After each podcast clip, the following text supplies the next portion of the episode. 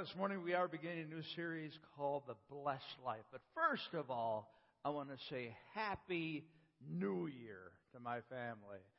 2016 is here. Let's thank the Lord for that, huh? The great thing about walking with Jesus is sometimes the most painful years are the most rich years, right? They make the most difference in your life. So, whether you're in a good place or kind of a tough place, uh, Jesus is there with you, and He's going to teach you some new things. Well, I uh, wanted to first of all thank you guys. I want to thank you, thank you, thank you for your generosity. You're incredible with your generosity. We as elders often talk about that, how generous Springbrook is. Look at some of the things you've done here. Of course, you supported our general fund with our staff and our mortgage and all the ministries there. Uh, also, our disciple driven fund. Thank you for your sacrificial giving there. It uh, is just amazing to see what God has done through this initiative with, again, creating Kids City and, and then the idea, of course, going down to Hope House and ministering to those guys there in Lawndale and, and then planning hundreds of churches over in India. Right now, men are being trained to be pastors this week because of your generosity. And we have the helping hand. You gave $12,000 to our benevolence fund last year in order to help others. And I encourage you, if you are in financial need, please let your small group leader know, or let me know, or Pastor Rich, or one of the elders, uh, because we would love to minister to you in that way.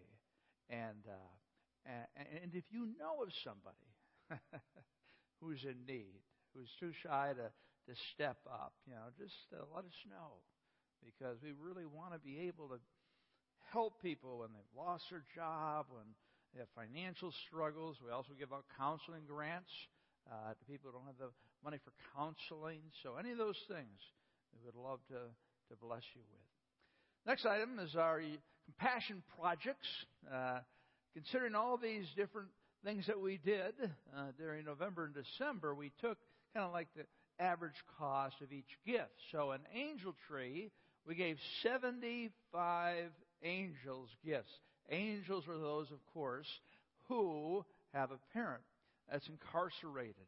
Uh, so made a lot of children happy. Shoe boxes, 95 shoe boxes that you guys filled and sent all over the world. I talked to Becky Atkinson, and she said that some had shown up in Kenya and Madagascar, and you can just imagine. You got to go online and see the videos of these kids open these boxes because it is just so satisfying. So we'll be able to be off, off of that. Then our Thanksgiving baskets, uh, we got 24 together. $1,500 was donated, and we gave like 20 to uh, parents uh, at the Hills Elementary School uh, who needed something for Thanksgiving, and we gave four here to our family. Coats and clothing, we had that particular drive. $500. Uh, just had to rough that one out. But uh, I want to thank Shannon Marcoux and our compassion teams. Our, why don't you stand up if you're on our compassion team? Anybody here? Oh, there she is, Cheryl. Yeah. Well, these guys meet every month in helping us to show compassion to our family and, and to our community. The next item is the year end offering. Uh, we started to collect that in early December. And again, it's three projects that go to three, uh, three projects that about 5000 a $15,000 offering. So we want to disciple our kids. You can see them here singing, having a great time, and also a story time in the same room, our front theater. Uh, and they need a new projector and a new computer. So we're going to provide that for them through this offering. Then we want to disciple our family, and we have our conference room. That room is where most of our new people come. It's the first meeting room they come to, whether it be for newcomers orientation or Discipleship 101, which is offered every Sunday at 10 a.m. And you can come if you want to know more about what it means to walk with Christ. Then also our membership gathering. So we wanted to make this a little more inviting, a little more warm. So 5,000 will go towards that. And the last area is discipling our community. Pastor Rich has done such an excellent job of being a chaplain over the last year or so, and he he really ministers to the, the police uh, who Lake in the Hills and Huntley, and Algonquin, and uh, he rides with them, and, and they've they've got lives like us, right? You know, there's a lot of challenges in being that line of work, and he's been able to love them. So what we see here is uh, Tim Perry. Oh, I'm sorry, Tim Perry and uh, then another chaplain, Tim is the founder of Nationwide Chaplaincy Services, and they have a lot going right in our area. So that money is going to go to provide winter gear as well as uh, training. So that's an exciting one. So that's our year-end offering so far. We've seen uh, $8,500 come in, so we're more than halfway to our $15,000 goal. that's great. Uh, so giving goes through January 31st, and uh, as the Lord leads you, we'd love to exceed uh, that amount. Well, we are starting a series on the blessed life. How many think that they're blessed by God? Okay, who wants more blessings from God? Yeah, come on now, get, get your hand up there. Yeah, God wants to give it. Right? You got to be open to it. Yes, Lord, Keep on blessing me. The more blessings, the better me. Cover me. Lay me out. I want blessings, blessings. That sounds selfish? Well, not really. No, because as we get into this, you'll understand how it works uh, through generosity. Look at the next slide, and we'll see Acts 20 35. And Jesus Christ said, It is more blessed to give than to receive.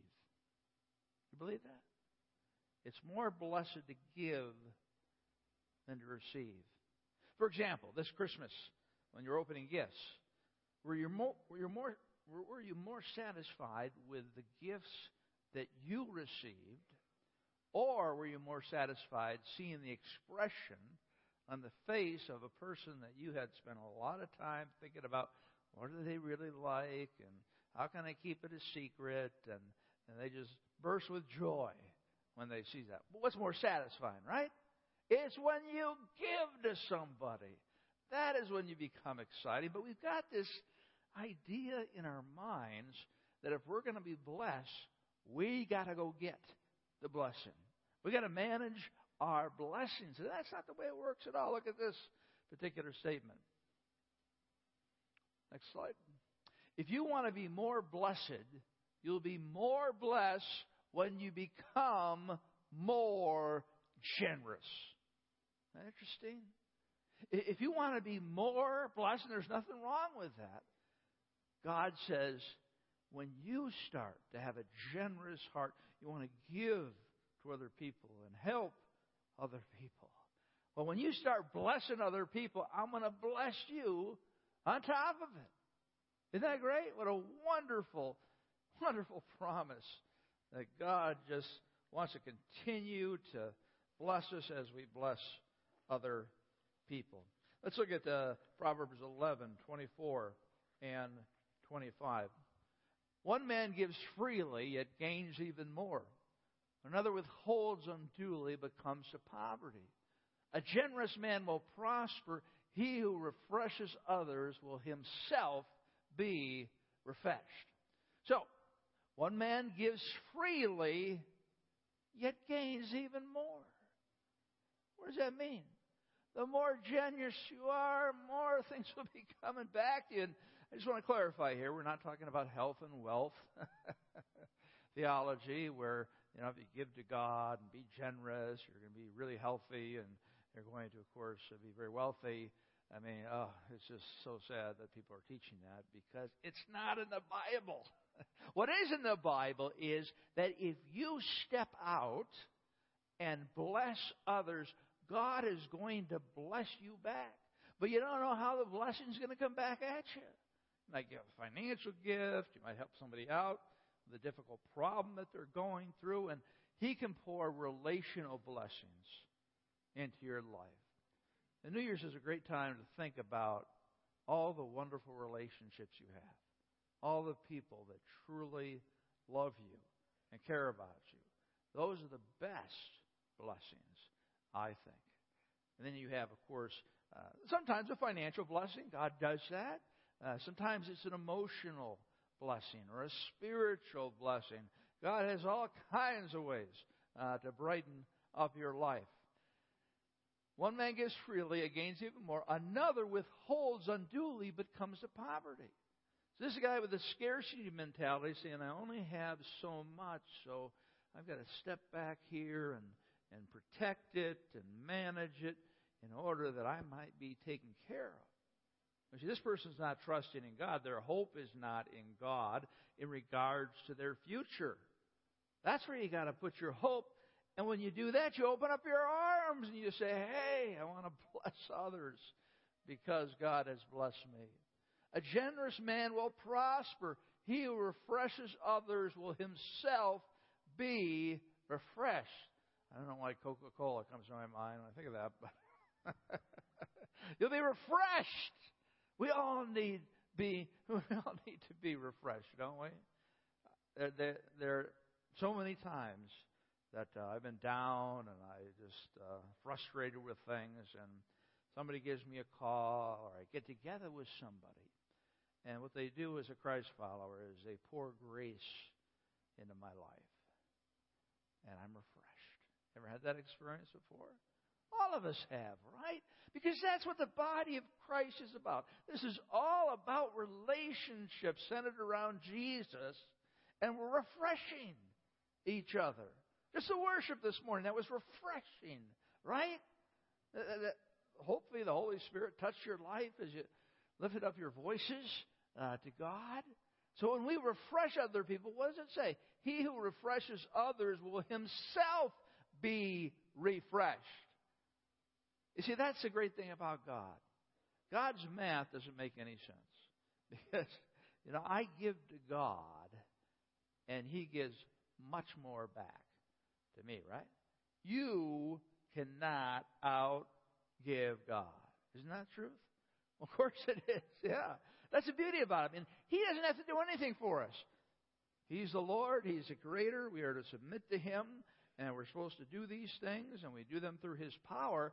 But he doesn't have to bless us back, but that's the thing about our God, is that He's a generous God. He is so generous. He says, Hey, you ask for wisdom, I'll just give it to you. I'll give this to you. I'll give this to you. And that's what, again, is one of the distinguishing things about Christianity. No other religion has a God like ours because our God is the only God, right? A generous God who just wants to give and give and yeah, give and give and give. We need to remember that. We need to exemplify that in our lives. Let's go to the next slide. Exodus 20, 1 through 3. Now the problem is, why, why do we struggle with generosity? Why do we struggle with giving things away? Well, we struggle because we're sinful, because we're selfish, right? Yeah, we want to kind of keep things to ourselves and take care of ourselves and put hope in those things that uh, we have. But you've got to review the first command of the Ten Commandments. And God spoke all these words, saying, I am the Lord your God, who brought you out of the land of Egypt, out of the house of slavery. You shall have no other gods before me. You shall not make for yourself a carved image or any likenesses of anything that's in heaven above, or that is in the earth beneath, or that is in the water under the earth. That's the first command. That command sums all the other commands, sums up all the other commandments. we need to always look to God for our satisfaction. That's what it means to worship. To worship something means to you know, invest in it. It means to give your time to it and your financial resources and your energy to it because you're looking for satisfaction. And the only true source of satisfaction is your relationship with God. Now, carved image, again, back in that day, the Israelites were surrounded by countries, in fact, really the whole world, who were polytheists. They believed in multiple gods. The Israelites were the only one on the earth who believed in one God. And of course, of course, that's because it's the only God, right? God was in the world. These other people were uh, worshiping different gods, these man made idols, wooden shrines, whatever the case might be. And again, that's why the Israelites always got so sucked into it. And I've always kind of wondered about that. I say, why would they go and worship those idols? That sounds like a silly thing to do. But what they were doing is they were pursuing their own lusts. They wanted to get what they wanted. And they bought into the lie that if they worshiped this little God, and there are different gods, of course, for whatever you needed, if they really did that, they could have their desires fulfilled. That's what they thought. That's what they believed. But it was wrong. It was empty. Oh, it's just a bunch of silver and wood and worth nothing. And sometimes we can kind of look at the Israelites and say, how could they do that? As you know, friends, uh, we have images of the heart, or excuse me, idols of the heart. Those things in our lives that uh, we put before God. Let's look at the definition of idol worship. What we give our thoughts, energy, time, and money to in order to find the satisfaction we can only find in God. That's what an idol is. So when you think about your life, we all have idols, idols of the heart. We have multiple idols we turn to. You usually have our favorite idols because God's not showing up, things aren't happening, or He's not doing what we want to do, so we pursue something else to find that satisfaction. Our thoughts and our time and our energy and our money goes in that direction instead of going in this direction. The only place we'll really find satisfaction. Let's watch this video together to give you a better idea. I was watching TV the other day, and this show comes on with these religious fanatics. They were crazy. Well, you would think they were crazy if you didn't understand their culture and their religion. See, that's just the thing. They were worshippers of idols, and they took things to extremes. They painted their bodies, they wore these ridiculous costumes. They chanted, they danced, they, they made sacrifices to their idols. But they had built these enormous temples to worship their idols in. It seemed like their entire existence climaxed into this one scenario, this one over the top act of worship. You don't really relate, do you? Let's try it again.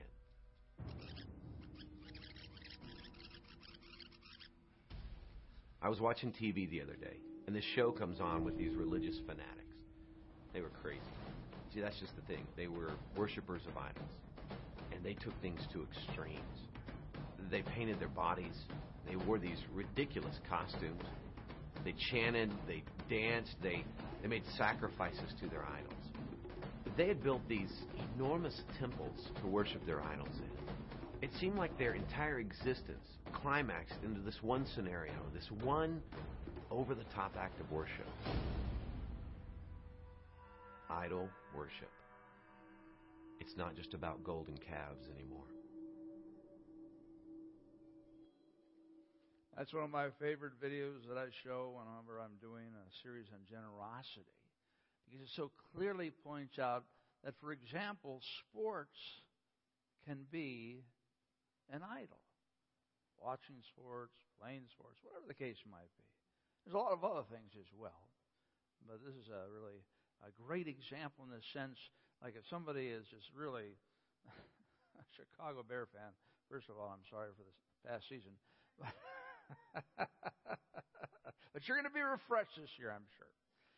The point being is that, uh, yeah, I mean, you can go to the games and you can get all uh, types of uh, clothing items and you can spend a lot of money and a lot of time and a lot of thoughts and a lot of energy watching the Chicago Bears, watching the NFL, playing fantasy football. Now, again, there's nothing wrong with watching football. There's nothing wrong with sports. But you always have to ask yourself the question when it comes to what I'm looking for life, when I'm looking at life for satisfaction, is it higher than where I should be looking for satisfaction? In my relationship with Jesus Christ? That's really the question. We, we do all kinds of fun things that God has given us to do.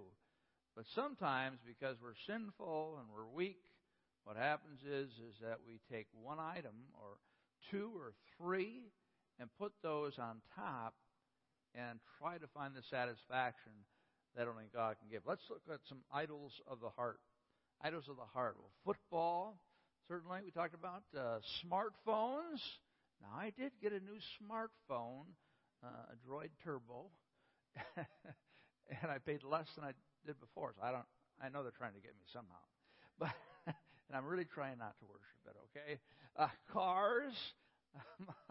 I had an uncle, and he got a new car every year. Every year he got a new car. And we were down there one time, and I think my brother Scott leaned up against the car, and he went ballistic because he was touching the car. What did he worship? We didn't spend a lot of time with him, but uh, unfortunately, homes. Mean, for the women, you know, in terms of creating your place and decorating it and beautifying it, yards, and go either way with men and women, health. That's a really important one, right? We want to sustain our health. We want God to keep us healthy and we want to be responsible. But sometimes, again, it can become an idol. It's like every, I mean, that, that, that's your satisfaction. You have confidence in your health and you enjoy taking care of your health. And so, again, you give more time and money. Now, we're not talking about you know, apples to apples in a sense because obviously you can't spend 40 hours uh, worshiping God every week. Uh, I mean, you can as you live your life out, but at the same time, uh, you're not going to be able to give as much time to God as you would to your job or maybe some other responsibilities. But you know in your heart if you're truly pursuing God in your daily life whether you're really inviting Him into your life, when you're really just searching, seeking after Him, instead of trying to find satisfaction in one of these idols. All right, the next one hobbies. Well, you can spend a lot of money on hobbies, can't you? Oh, my, oh, my. Well, I certainly can do that. A comfort food. That's one of my idols. Pray for me. Children. Uh, yeah, children become an idol. Well, what are you talking about? Children are children. We need to take care of them. Well, yeah, you do, but at the same time, again, you have to look at it and say, wait, is our is our family off balance?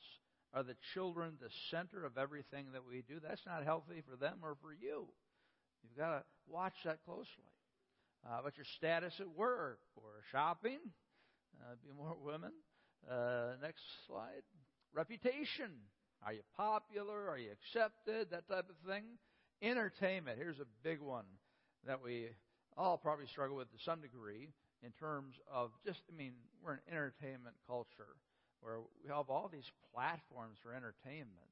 And when you think back, it really blows your mind that you can just go on your phone and watch any movie that's ever been made. and, and that's really tempting, isn't it? That's really tempting. Whatever your favorite thing to do on your iPhone or your iPad, uh, that can become more important because you're looking for satisfaction there.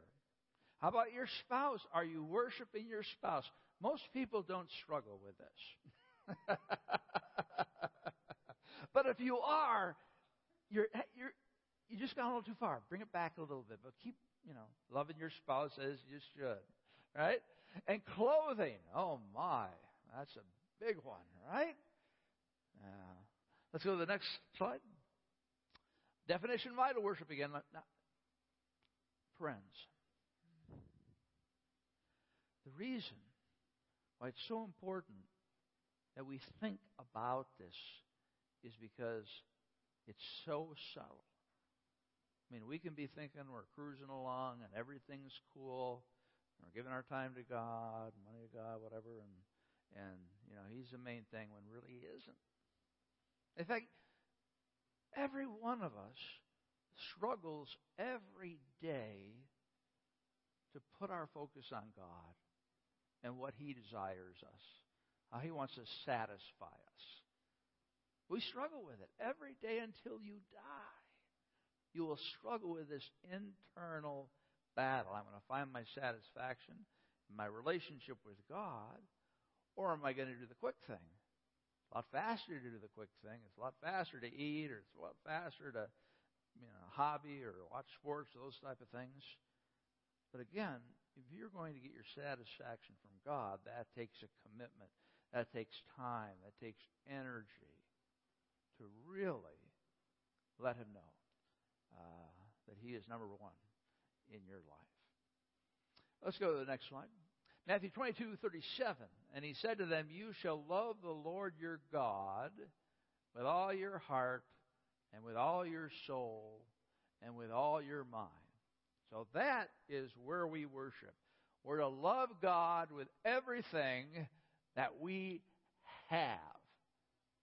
And again, that becomes challenging because it doesn't come naturally to us. Look at the next verse. We're going to talk about the treasure principle. What is treasure? Well, treasure is your money and your time. Your money and your time. What happens is where your heart goes in terms of where your heart is seeking after satisfaction, what happens is your treasure follows that, as we've talked about here.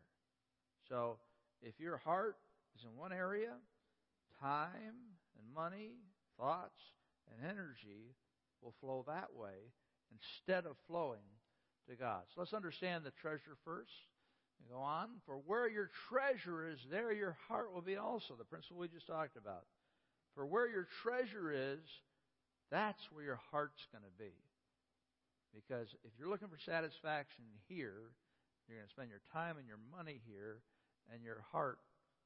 Either way, really. I mean, because if you start let's say, start giving, be more generous uh, with God, that's going to draw you closer to God if you have the right attitude and spirit. So it works both ways in terms of the treasure following the heart or the heart following uh, the treasure. Go to the next slide. Is Webster's definition. Treasure is wealth that is stored up or hoarded, or is a store of money in reserve. It's something of great value or worth. The next verse. Psalms 24 1. The earth is the Lord's and the fullness thereof, the world and those who dwell therein.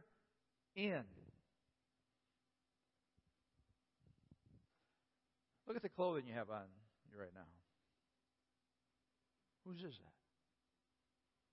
It's God's, isn't it? He owns everything. He owns you. Everything you have is God. Think about your car out in the parking lot. That's God's car. Maybe you think God should upgrade, but.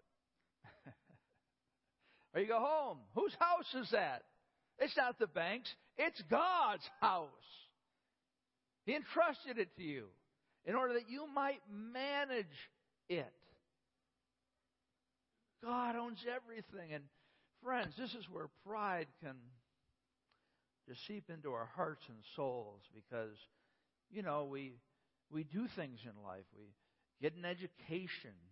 Uh, we start a business or work in our area of expertise and we're promoted and you know, we have enough money, and, and therefore we can think, hey, it's all about me. I'm the one who's making this all happen. No, it's not about you. Well, hey, I've got a brilliant mind. Well, who, who where'd you get that brilliant mind from? God gave you that brilliant mind, right? Yeah, but listen, I, I have I have put so much time and effort into what I've done. You got to give me credit for that. Well, no, because God gave you the energy and the motivation to do whatever. You might use it in the wrong way, but that's the way He created you. I said, Well, there must be something. No. Everything is God's. And our responsibility is to manage it. Just while we're here on earth. My wife and I were going through that empty nest stage, and uh, yeah, it's kind of kind of strange, you know. Kind of how you view life and priorities and that kind of thing. Uh, yeah, you pray for me. hard to sort out sometimes. Friends, when we talk about the whole area of what we have, I mean, our children do not belong to us, right? The intention was not for our children to stay with us until our old age. Now, some might be. I'm praying for you. But, yeah, but no, no, the whole point was that they uh, would be united with someone else. Yeah, that's, that's the whole point, is that they would leave. And some people really like that. Oh, they're leaving. All right? But it's the same way with everything else we have. You know, every moment is a gift from God. Every breath is a gift from God.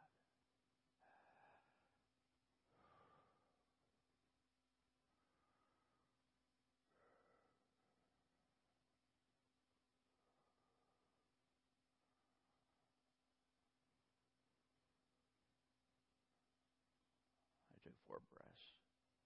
And every breath was a gift. And God could take my breath away right here if He wanted to. This is the most important thing that disciples have to understand. Because if you're viewing your stuff as yours, you're going to be stingy toward others and stingy toward God. But if you start to understand, as you start to process through in the fact that everything I have, even the breath of my life, is from God, you're going to be a little more generous, aren't you, right? Because God only gave you these resources for a while while we're here on earth, which isn't very long. And He wants you to use them in the right way in supporting your family and generous toward others, generous toward the kingdom. But that's that's the one important thing. You got to make that shift from thinking these are my resources and I earn them and any good thing you have and wonderful relationship you have is a gift from God. We just need to continue to remember that, continue to thank Him for all the ways that He has blessed us. So God owns everything, and I'm his money manager. That's the key idea here, right? God owns everything, and I'm just managing his money. Next, the treasure principle. First, you have to understand the treasure, then you need to invest your treasure. Let's look at the next verse. Matthew 6:19. Do not lay up for yourselves treasures on earth where moth and rust destroy and where thieves break in and steal. So we're talking about where are we going to invest our treasure? Are we going to invest it here on this earth? Are We going to give all our money and time to all these different idols, or are we going to invest it with God? Do not lay up for yourselves treasures on earth. So your money and your time is going toward things that will not last for an eternity where moth and rust destroy and where thieves break in and steal. So back in that day, they didn't have banks. Uh, their wealth was in their clothing, and peasants only really had one set of clothing, in coinage, in material goods, in grain, uh, other crops, and uh, in um, uh, clothing. Well, I said that before. But those were where they held their wealth. All right, so what is it saying here? Where moth, well, we all know what moths are, what they do, right? Because you see, people who are very wealthy, uh, they wore their wealth on their clothing. They had golden threads throughout their clothes, and they would wear precious uh, diamonds and jewels. And that's what it was. But hey, you know, especially in that culture, you were going to have your clothes destroyed eventually. And rust destroy, that's an interesting word, rust. What it means is to eat. Know, strange word to translate that way. But to eat and destroy. So that's talking about their grain, where the insects would get in, and the worms, and the rats, or whatever else, right? Again, it's all temporary, whatever they're putting their hope in. And where thieves break in and steal. So what they did is they, they would, again, as you know, bury their treasure because there was nowhere else to put it.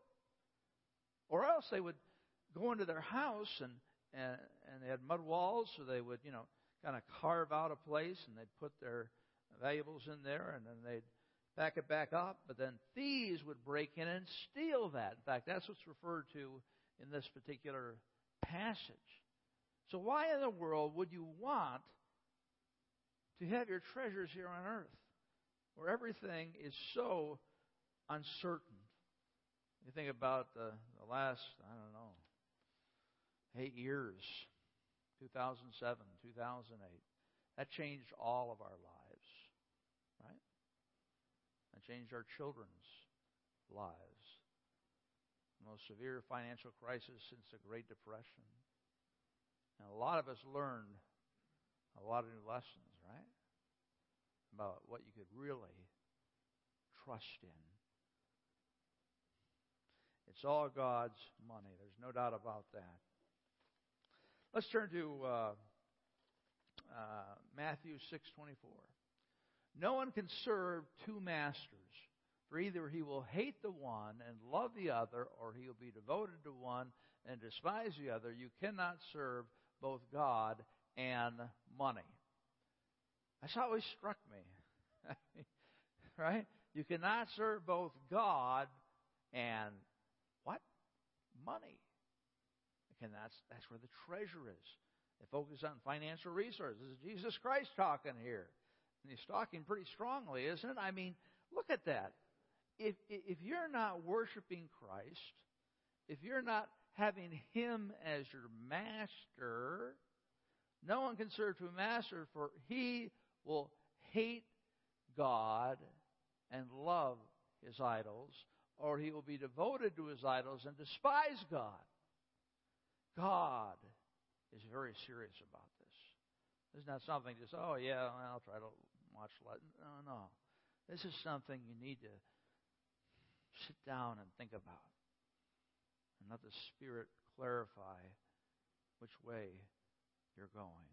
What are you really putting your hope in? Let's look at 1 Timothy 6:17. As for the rich in this present age, charge them not to be haughty. And of course, we're all rich if you look at the world. Charge them not to be prideful, nor to set their hopes on the uncertainty of riches. So don't put your hope in money and the things that it can buy. But put your hope in God. And what will happen? Who richly provides us with everything to enjoy. Let's pray. Lord, I pray for my family here, myself. And I pray that today, take a few minutes to meditate upon these passages, think about uh, am I worshiping idols? What are the idols that I do worship? And it's, it's tough to do that, Lord, because we know if we go deep enough, we're going to find a lot of stuff. And we're going to see where we're really off. And we're putting our money and our time into things that uh, are not eternal. We're putting more energy and time and thoughts and money into things and instead of worshiping you. Lord, I ask that you would have the Holy Spirit speak to each of us and identify one or more of those idols. And only through your power and your grace may we overcome it. In Christ's name.